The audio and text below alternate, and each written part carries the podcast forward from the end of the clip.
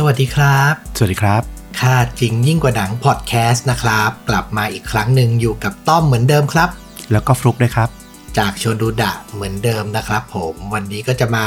เล่าอีกหนึ่งเรื่องราวฆาตกรรม พร้อมแนะนำภาพยนตร์ที่ใกล้เคียงกับเรื่องจริง ให้ทุกคนได้ฟังกันนะครับ วันนี้ก็เป็นคิวผมนะครับ ต้อมนะครับที่จะมาถ่ายทอดเรื่องราวฆาตกรรมบ้าง มีตีมไหมต้อม เกริ่นเกริ่นๆแบบพอจับก่อนได้ว่าจะมาแนวไหน อ่า ก็อย่างที่บอกไปในไลฟ์เมื่อวันเสาร์ที่ผ่านมา ถ้าบางท่านไม่ได้ฟังก็จะเล่าให้ฟังว่า เกริ่นไปแล้วว่า คือธรรมดาเวลาเราเล่าเรื่องราวฆาตกรรมอะอืมเราจะเล่าจากมุมมองของคนบุคคลที่สามอ่าแล้วก็มองเข้าไปว่า วันที่นี้เกิดอะไรขึ้นบ้างลำดับเหตุการณ์ตามเวลาใช่ไหมใช่ แต่คราวเนี้ยเราไปเจอข่าวในเว็บต่างประเทศที่เล่าเหตุการณ์เนี้ย จากมุมมองของคนที่อยู่ในเหตุการณ์เลย อืมอืมก็คือตำรวจนักสืบอืมที่เป็นผู้รับผิดชอบคดีนี้นั่นเองแสดงว่ามีความสนใจในเรื่องของ POV คือ point of view ในการเล่าเรื่องด้วยเหมือนกัน ใช่ แล้วพอมันเล่าเรื่อง โดยเริ่มต้นจากมุมมองของตำรวจนักสืบอะมันได้อีกรสชาติหนึ่งที่ลุ้นแล้วก็ เราว่ามีความน่าสนใจในอีกแบบหนึ่งอ่าก็เลยอยากจะลองเล่าในรูปแบบเนี้ยให้คุณผู้ฟังได้ฟังกันดู งั้นอย่ารอช้าเดี๋ยวไปฟังกันเลยดีกว่าครับ ได้เลยครับผมก็ขอนำคุณผู้ฟังทุกคนนะครับ ไปที่ประเทศสหรัฐอเมริกาเช่นเคยนะครับ ขาประจ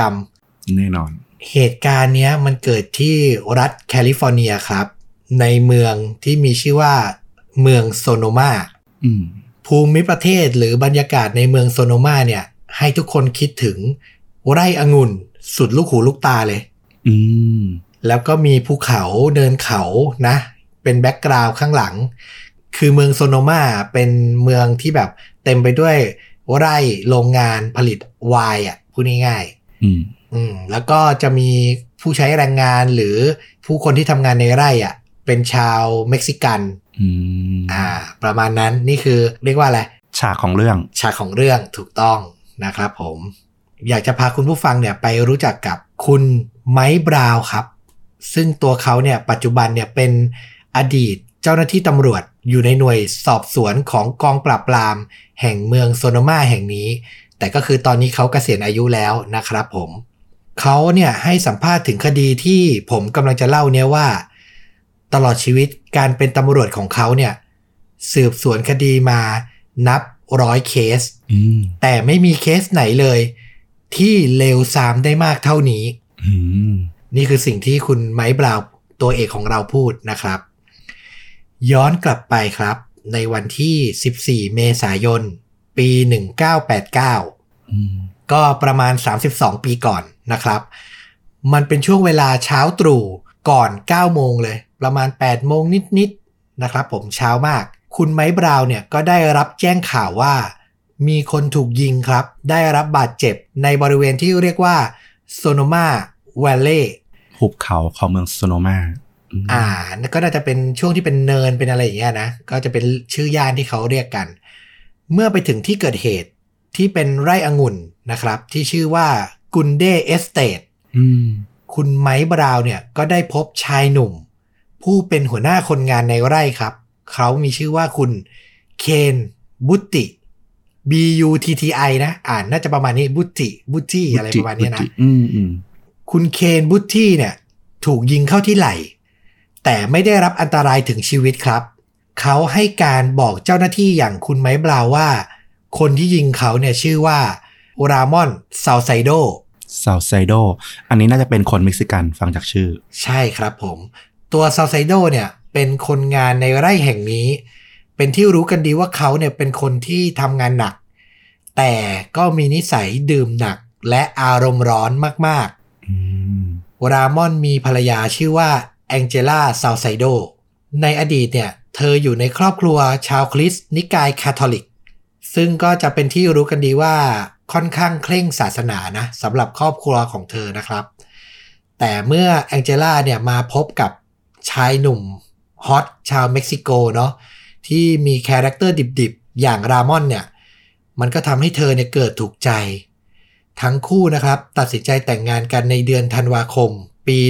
1984 1984 ก็ก่อนหน้าที่จะเกิดเรื่องราวนี้ 5 ปี ใช่นะครับ หลังคบกันไม่นานเนี่ย ทั้งคู่ก็มีลูกสาวด้วยกัน 3 คน ชื่อว่าโซเฟีย คามิน่า และเทเรซาตามลำดับอะ ฟังข้อมูลเบื้องต้นของครอบครัวนี้ไปแล้ว ก็ตอนนี้กลับมาที่ไม้เบลาในขณะที่เขาเนี่ยตรวจสอบที่เกิดเหตุยังไม่เสร็จสิ้นดี เขาก็ได้รับการแจ้งมาอีกว่า มีหัวหน้าคนงานอีกหนึ่งคน ถูกยิงอยู่ไม่ไกลครับอืมห่างไปประมาณ 2 ไมล์หรือ 3.2 กิโลเมตร เท่านั้น เขาจึงรีบเดินทางไปจนถึงที่เกิดเหตุอีกแห่งหนึ่ง และก็ได้พบกับศพ ของหัวหน้าคนงานที่มีชื่อว่าเทรซี่ทูวีอืมสภาพศพเนี่ยถูกยิงเข้ากลางศีรษะ กลางไร่องุ่นเลย ในขณะที่เขากำลังทำงานอยู่ ตอนเนี้ยต้องบอกว่าเบาะแสเดียวที่มีก็คือ ทั้งคู่เนี่ยที่โดนยิงเนี่ยต่างเป็นหัวหน้าของรามอนซาลไซโดทั้งคู่ อ้าวเหรออ๋อใช่นะครับ เพื่อนๆคนงานหลาย ๆ คนเนี่ยก็ให้การว่ารามอนเนี่ยจริง ๆ แล้วก็เป็นคนงานที่เชื่อฟังคำสั่งของเจ้านายเป็นอย่างดีนะ แต่ก็มีหลายครั้งที่เขาจะมาทำงานในสภาพมึนเมา จนถูกต่อว่า เขามักจะกินเหล้าควบคู่กับการเสพยาเสพติดอย่างโคเคนอยู่เสมอ พอมียาเสพติดด้วยมันก็ยิ่งรุนแรงไปใหญ่นะครับ ถึงตอนนี้เนี่ยด้วยเบาะแสเดียวที่มีอยู่เนี่ย เจ้าหน้าที่ตำรวจก็เลยพุ่งเป้าไปที่รามอนเนี่ยโดยเฉพาะไมค์บราวตัดสินใจเดินทางไปที่บ้านของรามอนครับ ซึ่งอยู่ห่างจากที่เกิดเหตุที่2เนี่ยไปประมาณ 8 ไมล์หรือ 13 กิโลเมตร เมื่อไปถึงบริเวณหน้าบ้านเขาเห็นจักรยานเด็กเล่น 3 คัน ซึ่งแน่นอนว่าน่าจะเป็นของลูกสาวทั้ง 3 ของรามอนกับแองเจล่านะครับ นอกจากนี้ที่ทำให้สถานการณ์เริ่มตึงเครียดก็คือ ไมค์บราวน์พบเห็นรอยเลือด อยู่บริเวณประตูหน้าบ้านตำรวจหนุ่มรีบหยิบปืนประจำตัวขึ้นมาถือ และกวาดตามองเข้าไปภายในบ้านอืมสิ่งที่เขาเห็นต่อมาในบ้านก็คือ ศพของคนคนหนึ่ง อยู่ที่บริเวณโถงทางเดิน โทรทัศน์ในบ้านยังเปิดอยู่อืมบริเวณรอบบ้าน เต็มไปด้วยรอยเลือดกระจาย เต็มไปหมดเลย ทั้งกำแพงบ้าน ประตูหลังบ้าน เมื่อสำรวจศพในบ้านก็พบว่านั่นคือศพของแองเจล่าซาลไซโดผู้เป็นภรรยาของรามอนนั่นเองอืมตัวเธอถูกยิงบริเวณศีรษะ3นัดซ้อน และสิ่งที่ทำให้ไมค์บราวน์กังวลมากที่สุดก็คือ ในที่เกิดเหตุ ไม่พบลูกสาวทั้ง3คนของแองเจล่ากับ รามอนแต่อย่างใด คือตอนเนี้ยสวัสดิภาพหรือความปลอดภัยของเด็กเนี่ย แขวนอยู่บนเส้นได้แล้วอะในความรู้สึกของไมค์บราวน์อะนะ นั่นน่ะสิ แต่เหตุการณ์ร้ายไม่หยุดอยู่แค่นั้นครับ ห่างออกไปจากบ้านหลังนี้ประมาณ 20 ไมล์หรือ 32 กิโลเมตร มีตำรวจอีกหน่วย พบศพของสุภาพสตรีชื่อว่าแมเรียนริชาร์ดเธอคือใครอืม เธอคือแม่ของแองเจล่านั่นเองครับ โอ้โหดร้ายนะณที่เกิดเหตุเนี่ย นอกจากศพของแมเรียนแล้วเนี่ย ยังมีศพของลูกสาวอีกสองคนของเธอ ซึ่งก็คือน้องสาวของแองเจล่านั่นเองนะครับ ชื่อว่ามาเรียวัย 12 ขวบ และรูธวัย 9 ขวบอืมคือยังเด็กอยู่มากๆนะครับ หลังการสืบสวนทำให้ทราบว่าแมเรียนผู้เป็นแม่เนี่ย ถูกรามอนน่ะ โจมตีบริเวณโรงรถก่อนนะครับ แต่ไม่ได้ระบุนะว่าถูกโจมตีด้วยอะไรอืมจากนั้นเมื่อเธอเห็นว่ารามอนกำลังจะเดินเข้าไปในบ้าน เธอก็เกิดเป็นห่วงลูกสาว ทั้งๆ ที่สภาพตัวเองก็คือจะไม่ไหวอยู่แล้วนะอืมแต่ก็กัดฟันเดินโซซัดโซเซเข้าไปในบ้าน และพยายามต่อสู้ขัดขวางรามอน ไม่ให้ทำร้ายลูกสาวของเธอนะครับอืมแต่แน่นอนอะ่ะ เธอถูกลอบโจมตีไปแล้วอะ่ะ ไม่สามารถสู้แรงผู้ชายที่กำลังคลั่งได้นะครับ รามอนใช้มีดหั่นขนมปังความยาว 12 นิ้ว เชือดคอเธอจนเสียชีวิตอืมเช่นเดียวกับลูกสาวทั้งสอง อย่างมาเรียและรูธซึ่งก็โดนเชือดคอแบบเดียวกัน นอกจากนี้ตำรวจยังพบร่องรอยการถูกลวนลามทางเพศ บนศพของมาเรียและรูธอีกด้วยอืม เรียกว่าเป็นฆาตกรอย่างที่ไมค์บราวให้สัมภาษณ์ไว้ว่า มันคือคดีที่เลวทรามที่สุดในชีวิตการทำงานของเขาอะอืมที่เขาเคยเจอนะครับ ต้องบอกว่าถึงเวลานี้ข่าวการฆาตกรรมหมู่ แพร่กระจายไปทั่วเมืองโซโนมา โรงเรียนเนี่ยถูกยกเลิกการเรียนการสอน ทั้งเมืองเนี่ยเรียกว่ากำลังเข้าสู่โหมดล็อกดาวน์ตำรวจ ทำการสืบสวนหาตัวรามอนซาลไซโดแบบเต็มกำลัง พวกเขาใช้เฮลิคอปเตอร์เนี่ยบินวนรอบชายฝั่งแคลิฟอร์เนีย ยาวไปจนถึงพรมแดนเม็กซิโกแบบไม่หยุดพัก เพื่อตามหาตัวผู้ก่อเหตุให้ได้เร็วที่สุดอืมแต่ก็ใช้เวลานานครับ อย่างที่บอกคือช่วงเวลาเกิดเหตุเนี่ยประมาณก่อน9โมงเช้าใช่ไหมอ่าเบาะแสแรกที่ตามมาเนี่ยมาถึงในเวลาประมาณ1ทุ่ม ทั้งวันกันเลย ใช่ ตำรวจเนี่ยก็ได้พบกับรถของซา l ไซโดถูกจอดทิ้งไว้บริเวณ 25 ไมล์ หรือประมาณ 40 กิโลเมตร จากที่เกิดเหตุล่าสุด ซึ่งก็คือบ้านของแม่แองเจล่านะอืมภายในรถเนี่ยพบหลักฐานเป็นมีดที่ใช้ก่อเหตุ ขวดแชมเปญเปล่า พร้อมรูปถ่ายครอบครัวของรามอนกับแองเจล่าและลูกสาวทั้งสาม นอกจากนี้ยังมีข้อความบนกระดาษ เขียนโดยรามอนนะ เป็นภาษาสเปน ระบุไว้ว่า พระเจ้าโปรดยกโทษให้ด้วย กฎหมายพวกนั้นทำให้ผมต้องทำแบบนี้ ผมกับลูกๆควรจะได้มีชีวิตที่ดี แต่ผมจะทำอะไรได้ล่ะ นี่คือสิ่งที่รามอนเขียนโน้ตทิ้งไว้ แต่ตัวของรามอนและลูกสาวทั้งสามไม่ได้เจอบนรถคันนี้ นะครับ ในตอนนี้ต้องบอกว่ารามอนและลูกๆเนี่ยยังคงสูญหาย เจ้าหน้าที่ตำรวจอย่างไม้บราวน์เจ้าของเรื่อง ได้แต่หวังเล็กๆในใจว่า เด็กๆจะไม่ถูกทำร้ายอืมเขาหวังว่ารามอนจะหนีความผิดโดยการพาลูกๆทั้ง 3 คน ไปหลบอยู่กับแม่ที่เม็กซิโกมากกว่าที่จะทำร้ายลูกของตัวเอง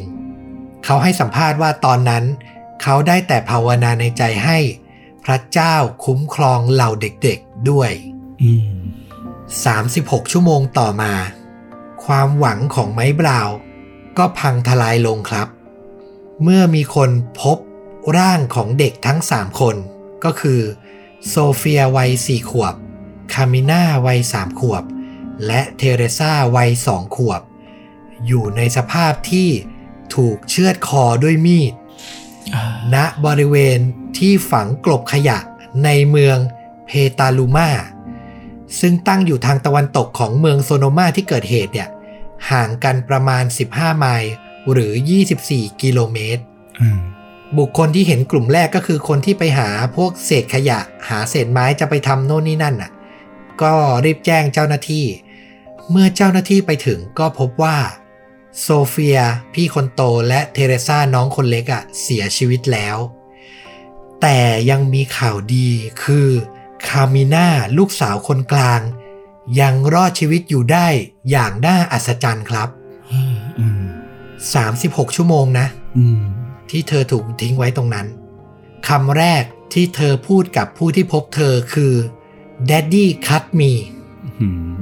คือเด็กสามขวบอะ่ะเขาแบบ เจออะไรมาเขาก็พูดตรงๆ นึกออกปะใช่แล้วแบบข้อความแบบน่าสงสารเพราะมันคือป้าป๊าโอ้โห ไม่รู้จะแปลยังไงให้ซอฟต์เลย คัดมีเนี่ยอะอันเนี้ยก็คือเลยไม่ได้แปลแล้วก็แบบเล่าให้ฟังตรงๆเลยนะครับ เมื่อคามิน่าเติบโตเธอมาให้สัมภาษณ์ทีหลังเล่าว่า ตอนนั้นน่ะ เธอได้ยินเสียงคนกระโดดเข้ามาใกล้ๆตัวเธอ เธอก็ได้แต่คิดในใจว่า พ่อย้อนกลับมาหาเธอหรือเปล่าอืม ด้วยความกลัว เธอจึงแกล้งทำตัวแข็งเหมือนตายแล้ว เพราะกลัวว่าพ่อจะทำร้ายเธออีกอืมแต่เมื่อเธอพบว่าเป็นคนอื่น ก็โล่งใจ แล้วก็พูดประโยคนั้นออกมาแหละว่า daddy cut me อืมนะครับ ตอนเนี้ยเหลือเพียงเรื่องเดียวคือ รามอนอะหนีไปอยู่ที่ไหนอืม5วันต่อมาในเมืองที่ชื่อว่า Los Mochis ในประเทศเม็กซิโก 800 ไมล์หรือ 1,280 กิโลเมตร จากที่เกิดเหตุ รามอนก็ถูกตำรวจจับกลุมได้ในที่สุดครับ มีเรื่องเล่าว่า เขาบอกกับนักข่าวที่ไปถ่ายทำการจับกลุ่มตัวเขาว่า เขาไม่ได้รู้สึกผิดกับสิ่งที่ทำลงไปมากนัก คือนึกออกไหมอารมณ์เหมือนนักข่าวถามว่ารู้สึกยังไงอะรู้สึกยังไง รู้สึกแย่ไหมกับสิ่งที่ทำลงไป แล้วเขาก็จะตอบประมาณว่าแบบ not really อะ อืมอืมคือก็แบบไม่ได้รู้สึกอะไรขนาดนั้นอะ ค่อนข้างโหดร้ายเนาะอาจจะด้วยภาพตอนที่เขากระทำต่างๆ นานา มันอยู่ในภาวะที่เขาแบบ up จนแบบหลอนไปแล้วเนี่ยมันไม่ได้ตระหนักถึงสิ่งที่เกิดขึ้นจริง ๆ แบบ real timeหรือเปล่า ถ้าส่วนตัวเราเราว่าเราก็เห็นด้วย แต่ว่าจริง ๆ ที่มากว่าจะถึงเหตุการณ์ในวันเนี้ยก็มีอะไรซ่อนอยู่ พอสมควรเดี๋ยวจะเล่าตอนท้ายให้ฟังอืมอืมอืมอืมถึงตอนนี้ไมค์บราวน์ ก็เข้ามามีส่วนร่วมในการสืบสวน สืบค้นข้อมูลจากรามอนนี่แหละ เพราะเขาเป็นตำรวจนักสืบในคดีนี้เนาะหลังจากที่ทางเม็กซิโกส่งตัวมาที่สหรัฐอเมริการามอนก็ทำการสารภาพและเล่าเรื่องราวฆาตกรรมทั้งหมด ให้ไมค์บราวฟังตามนี้นะครับ เหตุการณ์เกิดขึ้นตั้งแต่ในคืนวันที่ 13 เมษายน รามอนทำการดื่มและเสพโคเคนอย่างหนัก อย่างที่ฟลุกคลาดไว้อะแหละว่า เขาน่าจะเริ่มหลอนเริ่มควบคุมตัวเองไม่ได้อืมอืมจนถึงเช้ามืดวันที่ 14 วันเกิดเหตุ รามอนก็เดินไปทำการปลุกลูกสาว ทั้ง3คนจากเตียงนอน และพาขึ้นรถ ขับไปที่เมืองข้างๆ บริเวณที่ทิ้งขยะอย่างที่บอกไปอืมก่อนจะใช้มีด ปาดคอลูกสาวทีละคน และทิ้ง บริเวณที่ทิ้งขยะ จากนั้นรามอนเดินทางกลับเข้ามาในเมือง แล้วมาทำการฆาตกรรม แม่ของแองเจล่ารวมถึงน้องของแองเจล่าทั้งสองคนอย่างที่บอกไป จากนั้นเขาขับรถกลับไปที่บ้านไปพบภรรยา และยิงเธอเข้าที่กลางศีรษะจนเสียชีวิต เท่านั้นยังไม่พอ เขายังขับรถต่อไปที่ไร่องุ่น ที่ตัวเองทำงานอยู่ ก่อนจะยิงหัวหน้าคนงานคนแรก กลางศีรษะจนเสียชีวิตเช่นกันอืมและขับต่อไปอีกประมาณ 2 กิโลเมตร ยิงหัวหน้าอีกคนหนึ่ง แต่โชคดีที่โดนแค่แขน จากนั้นเขาถึงทำการหลบหนีไป ก็คือจากมุมมองของตำรวจที่เราเล่ามาตั้งแต่เริ่มอะ่ะเขาเจอเคสสุดท้ายก่อนเออและไล่ขึ้นมา นึกออกใช่ปะนึกออกนึกออกเลย แน่นอนว่าการฆาตกรรมที่รุนแรงเช่นนี้ รามอนก็ถูกตัดสินให้รับโทษประหารชีวิตนะครับ แต่จากที่เช็กข่าวล่าสุดอืมปัจจุบันนี้เขายังมีชีวิตอยู่ อยู่ในระหว่างการรอรับโทษ ในคุกซานเควนติน คือโทษประหารชีวิตในยุคใหม่เนี่ยมันเป็นอะไรที่ค่อนข้างถกเถียงกันเนาะอืมและก็อย่างที่น่าจะเห็นจากหลาย ๆ เคสที่ชวนดูดาเล่าไปเนาะว่า กว่าจะประหารจริง ๆอะรอเป็น 10 ปี หรือสุดท้ายก็ไม่มีการประหารหรือมีการเลื่อนอืมซึ่งสำหรับรัฐแคลิฟอร์เนียเนี่ยเคสการประหารชีวิตที่ประหารจริงล่าสุดอะต้องย้อนกลับไปตั้งแต่ปี 2006 นะ คือ 15 ปีที่แล้วอืมนะครับ จากนั้นมายังไม่มีการประหารนักโทษคนไหนอีกเลยนะ ก็คงยังอยู่ในขั้นตอนการถกเถียงและสืบสวนกันอยู่สำหรับตัวคามิน่าซา l ไซโด ลูกสาวคนกลางผู้รอดชีวิต ปัจจุบันเนี้ยเธอก็อายุ 35 ปีแล้วครับ ในปี 2009 เธอออกหนังสือชื่อว่า Not Lost Forever My Story of Survival อืมก็คือบอกเล่าจุดเริ่มต้นของโศกนาฏกรรมครั้งนี้ รวมถึงเรื่องราวในจิตใจในการเอาชีวิตรอดของเธอ ซึ่งแน่นอนมันไม่ใช่แค่ รอดจากเหตุการณ์นั้นนะ มันหมายถึงการที่ต้องเติบโตมาโดยไม่เหลือใครในครอบครัวอีกแล้วอะ่ะเออจริงน่าสงสาร เธออยู่มาได้ยังไง อืมนะครับ อันนี้ก็เป็นหนังสือที่เธอเล่ามา ซึ่งในหนังสือเล่มนั้นอะ มันก็เล่าถึงจุดเริ่มต้นของเหตุการณ์ ความขัดแย้งระหว่างพ่อกับแม่ของเธอไว้อย่างนี้ครับ ด้วยความที่อย่างที่บอกรามอนเนี่ยติดเหล้าอารมณ์ร้อน ชีวิตครอบครัวเนี้ยก็ไม่ค่อยปกติสุขเท่าไหร่ พ่อแม่ของคามิน่ามีเรื่องทะเลาะกันบ่อย รามอนถือเป็นพ่อที่ลูกสาวทั้งสามคนเนี่ยหวาดกลัวมาก เขามักจะกลับมาถึงบ้านพร้อมอาการมึนเมา ไม่ค่อยมีสติ ในช่วงหนึ่งสัปดาห์ก่อนเกิดเหตุ ภาพจำของลูกๆก็คือ พ่อของพวกเขาเดินเข้ามาในบ้าน ทั้งตบ ตีและชกแองเจล่าแม่ของพวกเขา โซเฟียลูกคนโตจะอุ้มน้องคนเล็กอย่างเทเลซ่าไว้บนแขน คามิน่าก็จะแอบอยู่ใกล้ ๆ กัน อืม ทั้งหมดจ้องมองดูพ่อทำร้ายแม่ มันเป็นภาพที่แบบหดหู่และน่ากลัวสำหรับเด็กมาก ๆนะครับ ความขัดแย้งทั้งหมดเริ่มขึ้นจากการที่แองเจล่า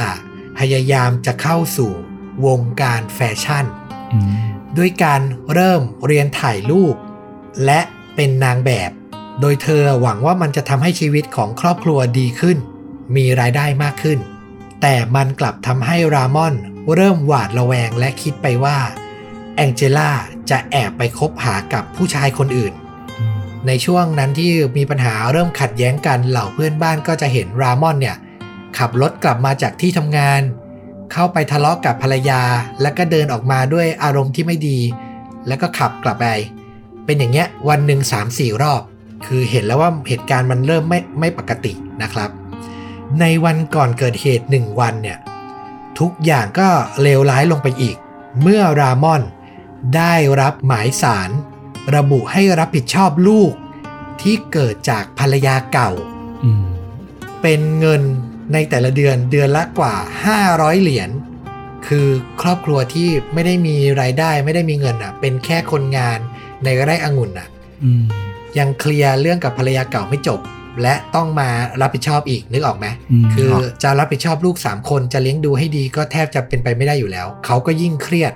อย่างที่เขาเขียนไว้ในจดหมายที่ทิ้งไว้ในรถอะว่า เพราะกฎหมายอะทำให้เขาต้องทำแบบนี้ กฎหมายที่ว่านั่นก็คือ หมายถึงหมายสารนี่แหละ เท่านั้นยังไม่พอยังมีข่าวร้ายซ้ำสองให้เขารู้อีกว่า มันมีผล DNA เราไม่แน่ใจว่าเขาไปตรวจสอบเพื่ออะไรหรือ ระแวงอะไรมาก่อนหน้านั้นหรือเปล่านะอืมแต่ในข่าวเนี่ยบอกว่ามีผล DNA แจ้งมาอีกว่า โซเฟียวัยสี่ขวบ ลูกสาวคนโตของเขาเนี่ย ไม่ใช่ลูกของเขาอ๋อคือพูดง่าย ๆ คือ ในตอนแรกที่แองเจล่ามาคบหากับรามอนน่ะ เธอตั้งครรภ์อยู่แล้วอืมลามอนก็เลยคิดไปเองว่าแองเจล่าไม่ได้รักเขา แต่แค่รู้ตัวว่าตั้งครรภ์